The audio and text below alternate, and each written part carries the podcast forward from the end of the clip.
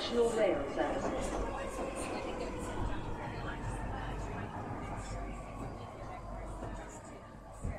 Bine revenit în stația Londra. Eu sunt Manuel Cheța de la manuelcheța.com și tu asculti podcastul Un român în Londra. Suntem la episodul 274 denumit Întoarcerea românilor. În acest episod vreau să vorbesc despre un reportaj recent pe care l-am văzut sau mai degrabă l-am ascultat la BBC Radio 4 și bineînțeles despre știri curente. Înainte de orice, vreau să fac un mic anunț. Podcastul de față este partea Think Digital Podcast Network și mă găsești pe toate platformele posibile și imposibile, inclusiv joia la ora 6 seara pe radio.com. În continuare, ce fel de cărți citesc? În ultima perioadă, cel mai probabil, cred că ți-ai dat seama, citesc tot fel de cărți din astea legate de investiții. Și în momentul de față citesc o carte chiar foarte interesantă denumită Financial Shenanigans, de fapt niște scamatorii financiare pe care le fac tot felul de firme în rapoartele lor. Îți dai seama că în materie de investiții mai am foarte mult de învățat, probabil vor trece mulți ani de zile până când înțeleg și eu despre ce este vorba. Dar măcar să înțeleg dacă citesc niște rapoarte financiare, cum ar trebui să le citesc și ce ar trebui să înțeleg din ele. Și îmi dau seama că este o lume extraordinar de complicată și, pen, și motiv pentru care propunerea mare pentru toată lumea, probabil inclusiv pentru mine mai devreme sau mai târziu, este să faci index investing. Și cam atâta. Dar uh, citesc Financial Shenanigans, How to Detect Accounting Gimmicks and Fraud in Financial Reports, scrisă de Howard M. Shillett, Jeremy Perler și Ioni Engelhardt. Așa că o carte foarte faină, interesantă pentru mine cel puțin, mai ales că am început să citesc chestii de accounting în ultima perioadă pare simpatic, așa vom trăi și vom uh, vedea. Dar e o carte simpaticuță pentru cine ar fi interesat să o citească. Mergem pe mai departe și anume lăudăm un grup de oameni faini, cum sunt cei de la ROE Hub, The Romanian and Eastern European Hub, se ocupă de suport pentru muncă și violența domestică. Bineînțeles, se ocupă de chestiuni legate de est europeni și în special de români. The 3 Million pe Twitter se ocupă de drepturile europenilor și centrul filia se ocupă de drepturile femeilor. Bineînțeles, nu uităm nici eclair.org, care se ocupă de conștientizarea traficului de persoane și nu e vorba aici numai de femei care sunt obligate la prostituat în sănătate, ci sunt, este legat și de traficul de persoane și migranți. Da? În special e vorba de oameni care uh, sunt obligați să meargă la muncă undeva în sănătate și așa mai departe. Bun, mergem pe mai departe și discutăm despre subiectele noastre de zi cu zi. Primul subiect cu care vreau să încep și este chiar un subiect care m-a interesat așa în ultima perioadă și nu pentru că s-a întâmplat ceva special în ultima perioadă, ci pentru că este o temă recurentă, întoarcerea românilor și respectiv e vorba de întoarcerea românilor în România. De curând, niște vecini noștri atunci când am mers la, la lobby în blocul în care locuim și la o cafea, să stăm la o cafea pe acolo, niște vecini de noștri olandezi, în vârstă și foarte fain, ne-au pomenit faptul că au auzit de o știre cumva la radio, cum că doctori, antreprenori români s-au întors în România în ultima perioadă și că a fost, a fost știrea asta și vreau să știe care e părerea noastră despre treaba asta. Și am zis, mai nu am auzit de un val foarte mare de oameni, dar într-adevăr sunt mișcări întotdeauna și într-o parte și într-o altă. Acum mai mult, a fost mai mult către UK și acum încetul cu încetul merge și dinspre UK către România. Dar tema asta cu întoarcerea românilor către România este destul de recurentă, ca să zic așa. Sunt oameni care sunt în UK de, ce știu, 7, 10, 15 ani de zile și la un moment dat se întorc în România. Contează foarte mult și motivul pentru care au plecat oamenii. Pentru că e același motiv care mai devreme sau mai târziu iar și întoarce, cel puțin parțial, pe români în țară. Și a fost fain că am dat de acești olandezi cu care mai discutam noi din când în când și ne-a, mi-au pomenit chiar de știrea asta, pentru că eu nu urmăresc BBC Radio sau chestii de genul ăsta, am câteva surse online și pe alea le urmăresc. Cuplul acesta olandez, de fapt, a fost uh, cunoscut de către partenera mea care vorbește, vorbește olandeză, a fost în Olanda, a învățat limba olandeză ca a doua limbă pe acolo și cu limba aia olandeză s-a întors în România, da, vezi, s-a întors în România, a lucrat la o firmă în asta de outsourcing pentru Microsoft și după care m-a cunoscut pe mine, am plecat eu în Anglia și a venit ea pentru mine în Anglia după ce și-a lăsat acolo un salariu foarte bun, cât 2000 de lire mână, lire? Da, poți să ți liniști lire, în mână, de pe România, ca să vină să locuiască cu mine în Anglia aici, știi? Acolo dedicare. Și ea vorbind olandeză, bineînțeles că mai merge și noi la grupuri de olandezi, mai ieșim cu ei la plimbare și bineînțeles și în blocul nostru sunt vreo câteva olandezi și din când în când mai schimbăm câteva vorbe cu ei. Și așa, olandezii noștri ne-au pomenit de, de știrea asta, noi nu ne ascundem niciodată. Băi, ce sunteți? Noi suntem români. Am venit de acolo, astea sunt motivele, acolo ne ducem, asta vrem de la viață. Și oamenii se bucură că discutăm foarte deschis de originea noastră, de ce ne interesează pe noi, ce ne place, ce nu ne place la viața în UK și în uh, multe alte locuri. Și atunci lucrul ăsta îi atrage pe oameni, știi, când e sincer în ceea ce zici și ceea ce vorbești pe acolo. Și uite-te că până la urmă i-au aflat de știrea asta și au pomenit-o. Băi, uh, care e părerea voastră? Băi, părerea noastră este că depinde de motivul pentru care oamenii au plecat dintr-o țară sau dus în cealaltă, da? Dacă pentru bani ai plecat din România, în momentul în care nu mai sunt așa de mulți bani câștigați în țara în care te-ai dus, sau în momentul în care viața e puțin mai bună în România, o bună parte dintre români se vor întoarce. În reportajul respectiv, reportaj care, interesant lucru, a fost făcut de Tessa Dunlop. Tessa Dunlop este istoric britanic, dar întâmplător, ea este cu, nu mai întâmplător sau mai puțin întâmplător, este căsătorită cu un român, da? Se dusese undeva la începutul anilor 90 în România să facă voluntariat. Știi, tocmai ce și, și se România din uh, perioada comunistă și din vest au venit foarte mulți oameni să facă voluntariat în România să ajute pe un milion de motive. Printre oamenii respectiv a fost și Tessa Dunlop. Și venind din România a cunoscut un uh, român și mai devreme sau mai târziu s-a căsătorit. El a venit în, uh, în Anglia și ea în continuare a rămas pasionată de români și România și din când în când face reportaje din astea legate de români. Că e istoria românilor, că e legătura dintre Casa Regală Românească cu Casa Regală Britanică, că e legătura de istorie, gen bunica, mi se pare, sau mama reginei Victoria s-a născut în Târgu Mureș în România. Deci sunt niște legături istorice mult mai adânci decât am crede noi la un moment dat. Și atunci, Tessa Dunlop, venind cu aspectul acesta istoric și fiind căsătorită cu un român, bineînțeles are și un interes aparte pentru români și pentru promovarea românilor în, în vest. Știi? Asta înseamnă că avem un ambasador extraordinar de bun pentru români. Și m-am bucurat să văd, opa, la BBC 4, un reportaj făcut de Tessa foarte mișto, în care vorbește de români care se duc din UK uh, către România. Și era vorba de cazuri de oameni care au lucrat în uh, bucătărie, doctori, de uh, oameni care lucrează în software engineering, construcții, tot felul de alte domenii de genul ăsta. Și la un moment dat chiar a făcut un interviu cu Emil Boc, pe, cum era să zic, președintele, primarul uh, Clujului. Clujul fiind cumva supranumit, dar numai în România, un fel de Silicon Valley al României, ceva de genul ăsta. Și în uh, momentul de față, foarte mulți oameni sunt interesați să se reîntoarcă în țară sau, dacă sunt în țară, sunt interesați să meargă în Cluj, unde se, găsește, se găsesc joburi faine și salarii destul de atrăgătoare, ca să zicem așa. Bineînțeles, s-a discutat foarte mult în uh, episodul respectiv și despre brain drain, că îți pleacă, nu e numai brain drain, e și work drain, îți pleacă oameni muncitori sau oameni deștepți și se duc la o viață mai bună în, uh, în sănătate. Și mi se pare că este un plan, în momentul de față, un plan în România, se dau vreo, niște bugete în asta de vreo 33.000 de euro pentru români, antreprenori care vor să se întoarcă în România să implementeze cine și ce planuri, afaceri, să facă ceva pe acolo. Și e interesant. Pentru foarte multe situații, poate acei 30.000 de euro ar fi util. Din punctul meu de vedere, pentru orice aș vrea și ce m-aș gândi să fac eu, ar fi mult prea puțin Așa că aș prefera să, să nu am ăsta ca motiv de reîntoarcere în, în România ever. Și îți dai seama, o bună parte dintre oameni care au plecat din țară au plecat, nu o bună parte, cei mai mulți au plecat din cauza condițiilor vitege, da? Au s-au dus pe motive materiale, considerente materiale în mod direct. Și îți dai seama, cum încep să se îmbunătățească situațiile în România, cum numărul de joburi e destul de mare și salariile încep să crească, o să vezi așa o mișcare a românilor dinspre UK către România.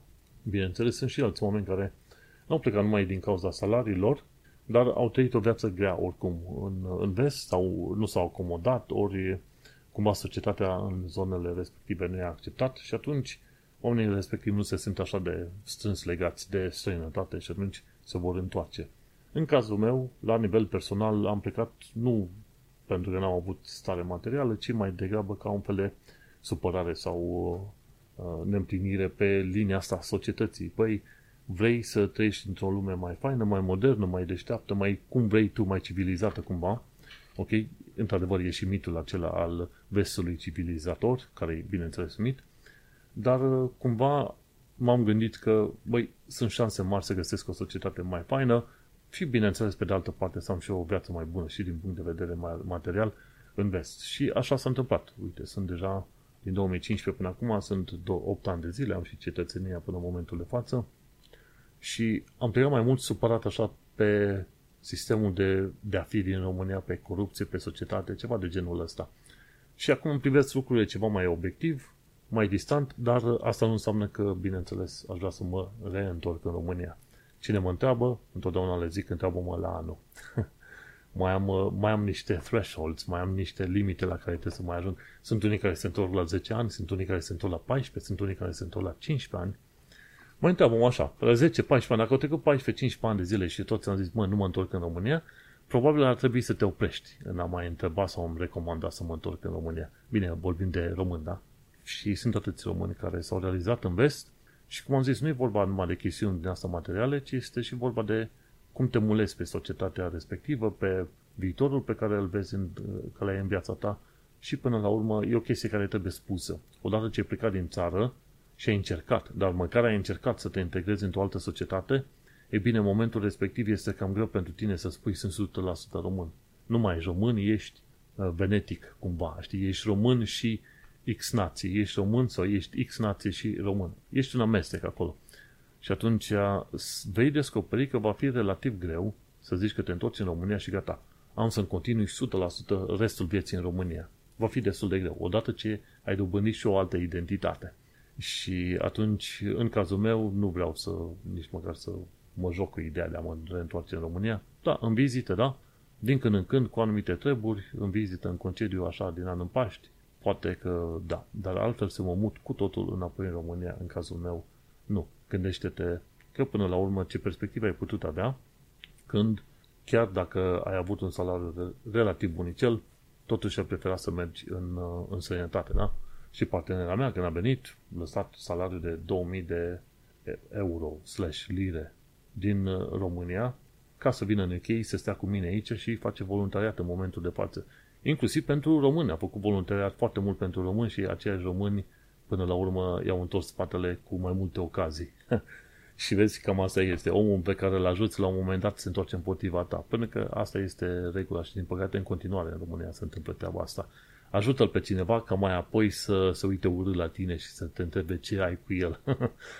Regulă. Și atunci, până la urmă, da, ea a preferat partenera mea să facă mai departe voluntariat mai mult pe UK în proiecte de UK unde oamenii într-adevăr să știi că apreciază comportamentul, deschiderea și dorința de a ajuta. Nu să vii, gata, vine în UK, poți să mult țara asta de bani, uite ce bine mie acum că am dită mai salariul de, ce știu, IT, avocat, doctor, ce vrei tu pe acolo. Mă, contează și interesul pentru țară, pentru societate, să înveți și tu, sunt multe de învățat, da? Dacă am trăit 30 de ani în România, normal că am 30 de ani de lucrat, de desfăcut situații. Bineînțeles, nu toate, pentru că n-am învățat numai rele, am învățat extraordinar de multe lucruri bune în România, dar sunt lucruri și comportamente și ticuri din alea de, de scos așa cumva din, din, natură, din natura mea, ca să zic așa. Eu n-am să mă întorc în România, dar sunt destui oameni care se întorc în România și probabil se întorc înapoi în UK. O să vedem, va fi interesant de văzut, de a vedea, cum îi zice, un alt reportaj făcut probabil tot de Tessa Dunlop, întoarcerea românilor din România înapoi în Londra. În UK, pardon, nu în Londra. Vedem cum ar fi și în situația aia. Și o să vezi un fel de yo-yo din asta așa între țări, pentru că vor fi, cum am zis, vor fi mișcări din asta de oameni forever and never. Dar, da, se întorc români, bineînțeles, știam uh, foarte bine treaba asta, dar nu foarte mult. Se întorc o parte dintre români, o altă parte, cei mai mulți români care au venit de fapt în UK au venit din Spania și Italia, de exemplu. Și atunci românii respectiv deja erau plecați de mult timp din România.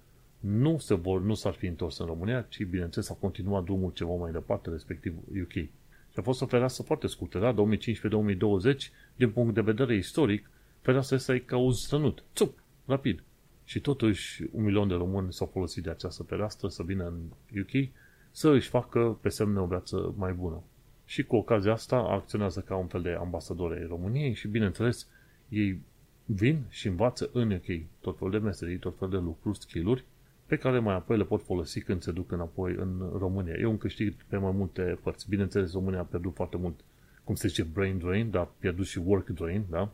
Și sunt șanse ca atunci când românii se întorc din vest, să se întoarcă cu ceva lucruri învățate. Sunt șanse. Acum că vor putea sau nu vor putea să le aplice cum trebuie în România, asta este o, o altă discuție. Dar hai să mergem mai departe la alte știri și lucruri interesante de discutat. De exemplu, dacă vrei să înveți limba engleză, cam e bine să știi că e diferența de talk, tell, say, speak și în ce contexte se folosesc. Și de obicei e, e destul de dificil, așa ca să zici, la nivel de gramatică, băi, care e bun, care e rău și efectiv cum zici acolo. Dar tipul asta, Emma, chiar povestește foarte bine. De exemplu, când vrei să spui tell, trebuie să spui tell către o persoană. Say, uh, ok, he said this. Deci nu, nu îți zici say direct către o persoană, dar când zici tell, zice tell me, tell them, tell him, tell to a person. Ok, vorbești cu o persoană. Și după aia say și tell, după aia e speak și talk sunt destul de apropiate ca, ca să zicem, semnificație, sunt sinonime, dacă stai să te gândești foarte bine pe acolo. Și atunci se pot uh, folosi cumva împreună, împreună, pardon, le, câteodată le pot schimba. Dar de obicei când zici de speak și talk, zici așa, can I speak to you?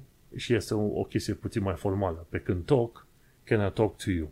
Atunci e chestie mai prietenoasă așa. Și cam uh, asta e în funcție de sistemul sau de tipul de discuție, ok? Când vine șeful tău și spune can I speak with you? Ok, can I speak to you? Ok, e destul de oficial. Sau how many languages do you speak? De exemplu, știi? Foarte interesant. Uite-te la filmuleț când ai ocazia. Rămâne de văzut. Ideea este că, deși e fain să înveți gramatica unei limbi, eu am învățat limba engleză și germană și maghiară și alte lucruri, alte limbi și alte bucăți de limbi, ascultând. Din fericire pentru mine, asta a ajutat, am ascultat. Pentru mine nu e o surpriză să aud că românii din Anglia, de exemplu, vorbesc mai multe limbi, da? Ok, găsesc și români care nu știu nici măcar limba engleză, abia dacă știu mai departe de limba lor, dar sunt alți români care, odată ce au ajuns aici, cum am zis, au venit din Italia, Spania, sunt oameni care știu deja română, italiană și engleză, da? Trei limbi, ok? Sau română, spaniolă, engleză, sau română, franceză, engleză, deja trei limbi. Sunt o bună parte dintre români, sunt sigur că știu și vorbesc trei limbi. Și în cazul meu, ce știu, am vorbit, vorbesc engleza, germana am învățat-o de la televizor, maghiara am învățat-o că am fost mai mult sau mai puțin nevoit ca să învăț în perioada liceului, pentru că mergeam foarte mult în Ungaria pe atunci. Româna, așa, stâlcit cum știu eu să vorbesc, patru limbi le, le vorbesc cât de cât, ok? După aia mai înțeleg ceva din italiană, spaniolă și portugheză, cumva le mai, le mai înțeleg pe acolo, pentru că sunt apropiate de limba română. Am încercat și la un moment dat să învăț de unul singur, așa, vremurile vechi de demult, să învăț primul an de franceză și primul an de rusă, da? Deci citit, scris, uh, chestii de genul ăsta și vorbit. Am încercat, nu prea mi-a ieșit, dar cumva mi-au mai rămas în cam niște idei de, de citire în limba franceză sau de citire în, în limba rusă, caracterele alea chirilice. Deci e, e bun.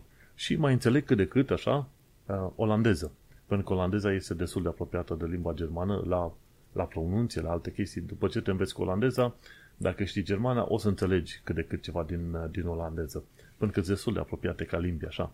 Și așa că pot să zic că patru limbi vorbesc, patru mai, mai înțeleg puțin tel, încă două am mai încercat ceva, mai știu o frază, două pe acolo. Eh? Și da, nu mă pot declara poliglot pentru că nu vorbesc în mod curent toate limbile astea, dar o mică înțelegere am pe acolo. Și cu ocazia asta și foarte mulți români au o mică înțelegere de mai multe limbi, dacă te uiți așa. Să mergem la partea de sfaturi practice. Grijă la scamatorii ULEZ, Ultra Low Emission Zone. Din 29 august, respectiv astăzi, când se înregistrează acest episod de podcast, uite-te că intră, a intrat deja în funcțiune zona ULEZ extinsă care se duce până destul de aproape de M25. Pe zona de sud-est a Londrei Acolo au fost uh, atacate, mi se pare, vreo 200 de camere, chiar mai multe camere de atât au fost atacate, vandalizate, stricate de oameni, pentru că nu, cei care au uh, mașini mai vechi nu vor să plătească taxa aia zilnică de 12 lire, ceea ce eu, taxa aia este o taxă enormă. Dacă ai o mașină mai veche și nu-ți permiți una mai nouă, deci înseamnă că ești pe job mai jos, 12 lire pe zi înseamnă vreo 400 de lire pe lună, ceea ce e destul de dureros dacă stai să te gândești.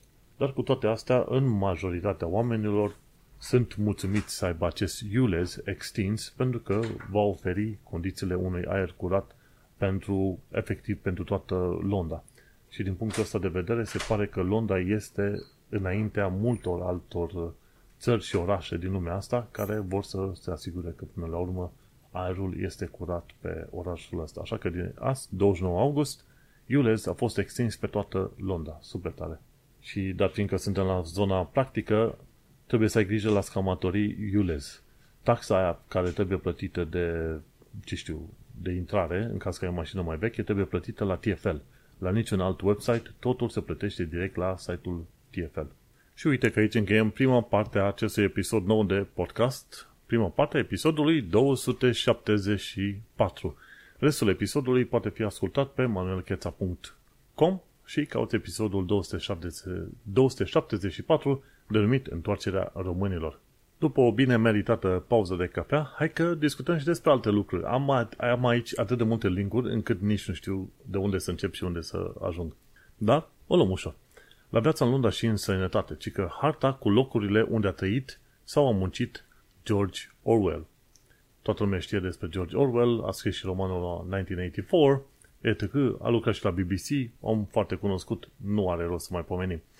Tipii ăștia de la Londonist au făcut o hartă, Matt Brown de la Londonist a făcut o hartă unde poți să zici, poți să te uiți, băi, unde a locuit. A locuit în zona Temple, a locuit și prin zona Embankment, la Charing Cross pe acolo, așa, Victory Square, he tried for himself, like, nu neapărat că a locuit, dar uh, sunt și anumite locuri unde le-a frecventat el, ca să zicem așa, unde a pomenit în filme, ca să zicem așa. Unde a lucrat, tot fel de chestii. A lucrat și inclusiv pentru BBC India. Deci sunt vreo câteva zeci de locuri pe Londra și, normal, dacă îți trăiești toată viața în Londra, îți dai seama că mai devreme sau mai târziu ajungi să vizitezi și să uh, îți faci viața în zeci de locuri, inclusiv în zona Greenwich, destul de aproape de Greenwich. Și iconițele astea de pe hartă arată unde a locuit, unde a lucrat, unde a mers la puburi, în Soho de Dog and the Duck, de exemplu. El frecventa cam aceleași puburi. Newman Arms, The Witch Chief sau Fitzroy Tavern, ceva de genul ăsta. Locul unde s-a dus el pe la puburi. Și bineînțeles s-a dus și prin nord-estul Londrei, mai, de, mai mult. Oh, unde? Krypton Arms, Compton Arms. Și a locuit și pe acolo.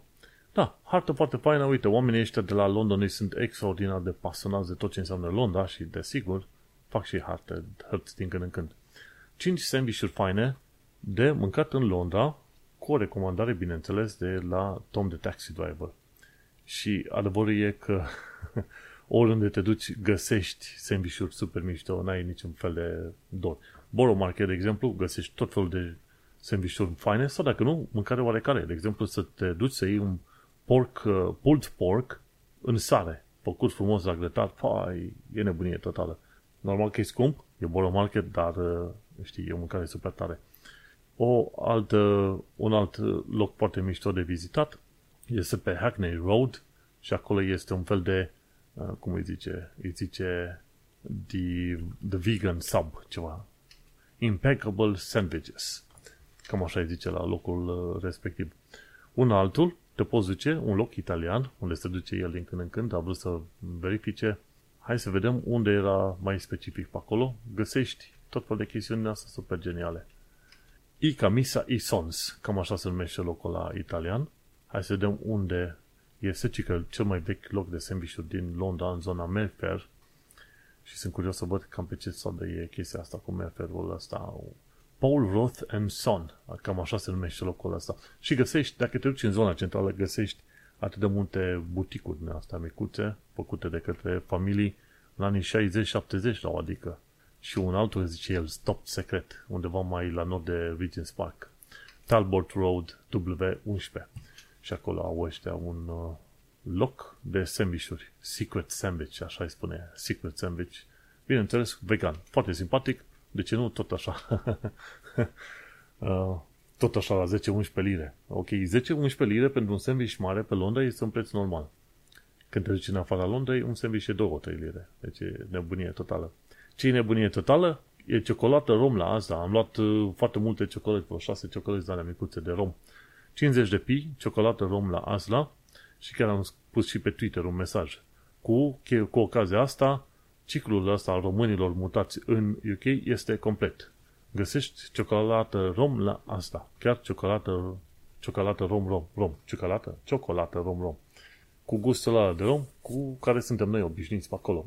Din ce am văzut eu, e, la asta era, ăsta cred că singurul produs românesc, pur românesc pe acolo. Mai sunt multe produse din Europa de Est, în special din uh, Polonia. Dar uh, românești nu. Ăsta cu ciocolata rom la Asda, foarte simpatic. și să mergem pe mai departe, la chestiuni de Londra. E o ocazie unică să faci sport și să vezi One Canada Square din vârf. Ce se întâmplă? Undeva în perioada cam pe 19 noiembrie 2023 poți să participi la un fel de charity event plătești 25 de lire și uh, scopul este să se ridice măcar vreo 300 de lire pentru acel charity event. Și ce ai de făcut? Plătești 25 de, de lire, trebuie să urci scările alea și ai de urcat 1031 de trepte până la etajul 48 de la One Canada Square și când ajungi la etajul 48 o să ai voie să vezi de acolo, din One Canada Square, cum se vede tot Canary Wharf-ul de jur, în prejur. Și asta e ca să ajuți în cadrul proiectului The Felix Project, care vor să strângă o groază de bani pentru a ajuta sute de mii de oameni cu, uh, cu mâncare strânsă de la tot felul de magazine și din locuri. Și plătești 25 de lire, speranța e ca tu să reușești să ridici 300 de lire în total și te urci până sus, la, până în vârful uh, One Canada Square. Foarte interesantă chestie dacă ești și sportiv pe deasupra. Ce am aflat? Între 15 și 17 septembrie 2023, deci în două săptămâni de acum încolo, vine Batman în Londra. Bineînțeles, e vorba de o expoziție uh, Batman și se marchează cea de-a 15 aniversare a filmului Dark Knight.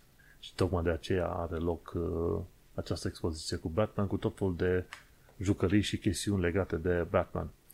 Și biletele deja se pot cumpăra, 3 lire 50, o nimica toată, și expoziția este, se prezintă, expoziția, pardon, are loc la adresa Piccadilly, uh, 180 Piccadilly, deci pe strada Piccadilly 180, la fosta Air France Building, chiar lângă Fortnum and Mason. Și undeva între Green, stațiile Green Park și Piccadilly uh, Circus. Green Park și Piccadilly. Cred că, cred că știu cam pe unde ar putea fi aia și 3 lire 50 să te duci să vizitezi tot felul de chestiuni legate de Batman. Super tare. Dacă se întâmplă ceva în Europa, în primul și în primul rând trebuie să se întâmple în Londra. Ce am văzut de curând e că Street Cat, Cat Bob are statuie. Street Cat Bob a murit undeva prin 2020. Dar până atunci i-a făcut o viață chiar foarte faină unei uh, cântăreț, de exemplu, de chitară, Bob Bască, din asta. Un cântăreț în public și cântăreții așa în public se numesc buskers. Ideea interesantă este că acest uh, busker, pe numele lui Bowen, a avut, uh, cum îi zice, era homeless, vindea revistele astea one, uh, one issue, da, de issue, și la un moment dat ce se întâmplă? Tipul ăsta, Bowen, a găsit uh, motanul pe care l-a denumit Bob Cat l-a găsit rănit, l-a ajutat, l-a pus pe picioare și de atunci au rămas ei împreună, Bobcat cu tipul ăsta, cu Bowen. Și la un moment dat, Bowen chiar a și scris, mi se pare, o serie de cărțuri din asta, novele scurte, legate de, de, de uh, street, acest street cat. Și a street cat named Bob. E o pisică din asta, un motan din asta roșiatic, foarte simpatic așa. Și se pare, s-a făcut și un film deci chiar a fost un film făcut cu Street Cat Named Bob, official trailer, super tare faza asta. Și de curând au ridicat o statuie pentru pisica asta, a ajuns atât de celebră, l-a, l-a scos pe omul nostru din homelessness, a ajuns celebră în cărți și în filme, îți dai seama. Și acum este o statuie pentru pisica asta în Islington Green, super tare faza asta. Bun, și ce, a fost, ce s-a întâmplat iarăși de curând a fost că Shard s-a luminat în steagul Angliei pentru Lionesses. Lionesses este echipa de fotbal a Angliei, dar echipa feminină de fotbal a Angliei. Și atunci, de când în când, când sunt evenimente majore pe UK, o să vezi că Shardul este luminat în anumite culori, steaguri, forme foarte interesante. Și când te uiți în articolul ăsta, o să vezi că um, The Shard a fost luminat chiar foarte bine steagul ăsta al uh, Angliei, adică alb cu cruce roșie. Steagul Angliei, nu a UK-ului, da? Că de, de obicei, dacă te uiți la competiția asta sportivă, o să vezi că prea puțini sunt din UK, ce mai mulți sunt din Anglia, în mod specific din Anglia. E, e curios, pentru că țara, există doar o singură țară pe zonele astea și e vorba de UK. Dar la competiții sportive o să vezi că sunt provincii slash țări din această țară care participă la aceste uh, jocuri sportive. Interesantă fază.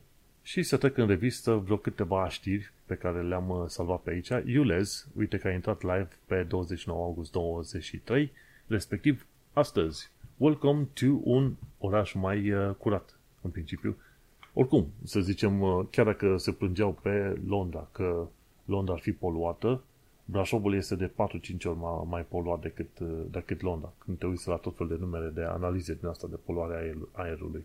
Și cu toate astea, pe 29 august, respectiv astăzi, Iulez a fost extins până, în principiu, cam până prin zona M25. Și respectiv pot să consider că acopere tot, uh, toată Londra în momentul de față. Ceea ce este un lucru bun, vrem mai mult aer curat. Bineînțeles, zeci de oameni s-au pus să vandalizeze sute de camere care ar trebui să susțină verificările Iulez. Au fost proteste recent în mai multe locuri din Londra, printre care și Tooting Broadway, chiar am trecut pe lângă un asemenea protest anti-Ulez, dar în treaba care este, mișcarea asta de extindere a Ulezului pe Londra se potrivește foarte bine cu planul de luptă împotriva schimbărilor climaterice stabilit chiar de guvernul conservator. Da? Sadikan este de la laburiști, dar el a aplicat regulile stabilite de către guvernul conservator în a crea un aer mai curat. Și exista chiar contracandidatul conservator de pe Londra care era împotriva Iules. Da? Deci, să vezi ce ciudățenie în asta. În loc să participi la crearea unui proiect mai bun, te opui primarului, doar că e laburist și ca să arăți tu că ești bun, ok, ce nașpa e Iules. Când acel Iules făcea parte din planul general stabilit de către chiar conservator, da? Vezi ce măgărie pe acolo, ce oameni, mă. Bun, mergem pe mai departe. Ce am aflat de curând este că chiar ieri și astăzi, și e posibil să fie mai pe toată săptămâna, haos în Londra, cel puțin, din cauza problemelor de IT de la Centrul de Control al Traficului Aerian. Și se pare că au trebuit să limiteze numărul de zboruri în perioada asta, pentru că spune ei că au probleme de IT. Nu se recunoaște nicăieri că ar fi o chestie de hacking, ci probleme de IT. Sperăm că le vor rezolva curând, pentru că foarte multe zboruri depind de un sistem de trafic foarte bine funcțional. Ce am aflat de curând este că Tories pierd foarte mulți bani, tot mai mulți bani din uh, donații. E drept că Tories, cine donează către Tories sunt oamenii mai bogați. Iar către laburiști donează mai mult uh, membri. Și membrii donează sume mai mici, dar sunt mai mulți oameni care îl donează. Și în momentul de față laburiști au mai mulți bani pregătiți pentru a participa. Și mi se pare că ar fi vorba undeva de la vreo 40 de milioane de lire au laburiștii pentru campania din, uh, de la anul 2024 pentru alegerile generale de atunci. Conservatorii ci că au vreo 20-30 de milioane, au mai puțin decât ar fi avut în mod normal. Și Tories pierd banii, de ce? Pentru că au, una că au făcut dezastru în ultimii 13 ani de zile, dar alta e că au fost și efectiv uh, de-a dreptul incompetenți și corupți în ultimii câțiva ani de zile. Așa că nici nu de mirare. Ce am aflat este că în Scoția este mai ieftin să cumpere o casă, desigur. În Scoția poți să cumperi și o insulă la un moment dat cu 200.000 de lire. Dar uh, n-ai nici curent, nici apă, nici probabil nici semnal de telefon acolo, da? Deci depinde de perspectivele tale. Normal, Londra este cel mai scump loc pentru că și Londra îți oferă și cele mai multe oportunități. Bineînțeles, discuțiile sunt ceva mai largi de atâta. Dar, uh, ca idee, Londra, într-adevăr, este scumpă și toate capitalele, în orice țară, vei descoperi că sunt mai scumpe. Ce am mai aflat de curând este că niște camere AI au prins aproape 300 de șoferi cu nereguli în numai 3 zile în zona Cornwall. Și te-ai fi așteptat că în zona Cornwall, unde lumea este mai bogată, teoretic mai civilizată, mai... Nu, 300 de șoferi cu nereguli, respectiv nu aveau centură, ori, de exemplu, stăteau la telefon în timp ce șofau. Și camerele cu AI i-au prins. Normal, în mod normal ai camere, dar camerele în mod automat sunt în stare să vadă numărul de mașină, dar nu ar fi în stare să vad, să-și dea seama dacă omul fu, uh, filmează, e pe telefon sau ceva de genul ăsta, în cazul uh, în caz că se iau imagini. Dar, odată ce ai făcut training de AI, AI-ul poate să identifice tot felul de probleme, sunt semnalizate polițiștilor și ei, ei pot uh, verifica și confirma, băi, chiar se, se impune uh, analiza mai amănunțită în cazul ăla. Foarte tare.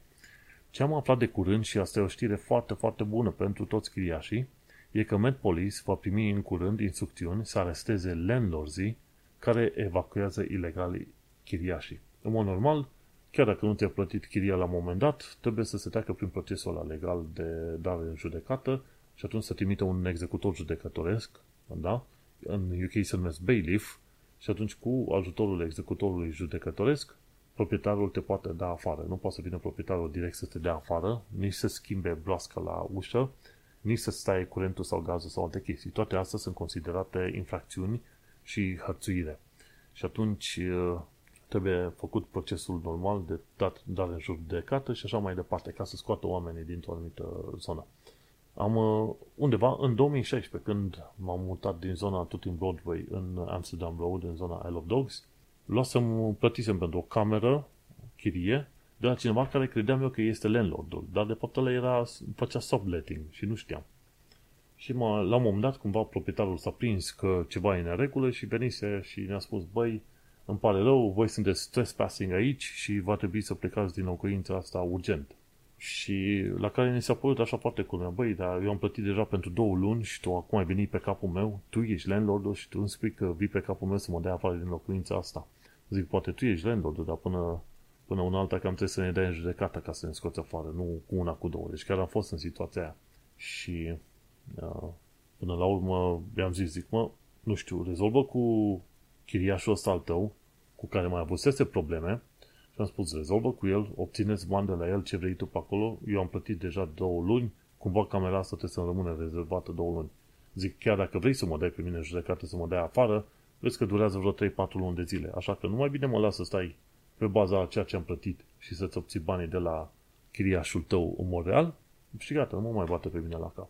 A fost tot fel de discuții din asta prin e-mail back and forth. La un moment dat am și chemat poliția că era cineva de la primărie, mi se pare, vrea să forțeze intrarea în locuință. Și zic, uh, ok, hai că sunăm la poliție. Și poliția ce a zis? Păi nu, că asta e o problemă civilă, nu ne băgăm. Și zic, băi, aici vor să ne dea afară în mod ilegal, că ne zicea landlordul. Nu, vreau să plecați imediat că voi sunteți trespassing. Și am spus, bă, nu e trespassing în momentul în care avem contract scris. Rezolvă problema dincolo. Deci a fost tot fel de frecușuri din alea. Poliția n-a vrut să se implice, știi? Și în cazul ăsta, uite că Met Police va trebui să se implice și să zică clar, băi, ai un bailiff, ai hotărâre judecătorească? Nu, atunci n-ai ce căuta să-i dai afară. Da? Și noi eram victime în, în toată povestea aia. Bun, ce merge, vedem pe mai departe, uite, e o regulă nouă, chiar foarte bună. Băncile vor fi primi amendă dacă nu au ATM-uri pe o rază de 3 mile de locul unde locuiesc oamenii. Ce se întâmplă? Băncile au început să tot închide sucursale. Dar sunt încă o sumedenie de oameni mai în vârstă, în special, care nu se prea pricepe cu tehnologia și atunci le e cam greu să umble cu telefoane, cu aplicații, cu ce vrei tu și vor să se ducă undeva să-și ia bani cash. Și în continuare sunt mișcări ca banii cash să fie uh, să, să, să se ofere acces la acei bani cash. Și atunci uh, reguli noi au impus ca în zonele rurale, special unde acolo e problema cea mai mare, să se pună ATM-uri la 3 mile maxim de locul unde locuiesc oamenii. Mă gândesc undeva în zonele mai centrale, chiar dacă e sat, să te poți duce să îți scoți bani fizic de pe acolo. Și pe de o parte e o măsură bună, pe de o altă parte nu e tocmai cea mai bună măsură, nu știu acum ce să zic neapărat. Ideea este că sunt situații în care ai avea nevoie de niște bani fizici, de ce? Nu? Pentru că dacă nu merge internetul, cum vrei să faci plățile altfel, nu? Decât cu bani fizic. Și o altă chestie ce am aflat-o de curând și ultima pe astăzi, landlords buy to let vând locuințele din cauza dobânzii de referință mare. Și da, tot mai mulți oameni care își luaseră locuințe buy to let, pentru că le cresc acum chiriile foarte mult, chiriile, dobânzile și efectiv uh, ratele la bănci, au început să vândă, să vândă casele chiar și la, la, la subpreț față de cum luau înainte. Într-un mod interesant, în UK, odată la 2 sau la 5 ani de zile, trebuie să-ți faci remortgage, reipotecare. Pe când în SUA, ci că poți să faci o ipotecă pe 30 de ani de zile și rămâne prețul pe care îl știi pentru 30 de ani de zile. Game over. În UK nu, la 2, la, de la 2 la ori la 2, ori la 5 ani de zile, cum te înțelegi cu banca, îți face recalculare și te, e frecușul la acolo, pe care nu știu eu pe cine ajută. Și e bine, e, e bine să știi că, uite, dacă ai avea bani, în perioada asta ai putea să cumperi. Dar ți-ar trebui bani sănătoși, ok? Ca să nu te dea peste cap, să zicem, uh, ratele la bancă. Și cu ocazia asta, uite, asta a fost ultima știre, cu ocazia asta încheiem și noi cel mai nou episod de podcast, episodul 274, Întoarcerea românilor. Am discutat puțin despre întoarcerea românilor în România, cum am aflat de știrea respectivă și, bineînțeles, tot fel de alte lucruri interesante descoperite pe parcurs. Noi ne mai auzim pe data viitoare. Succes! Change here for National Rail Service.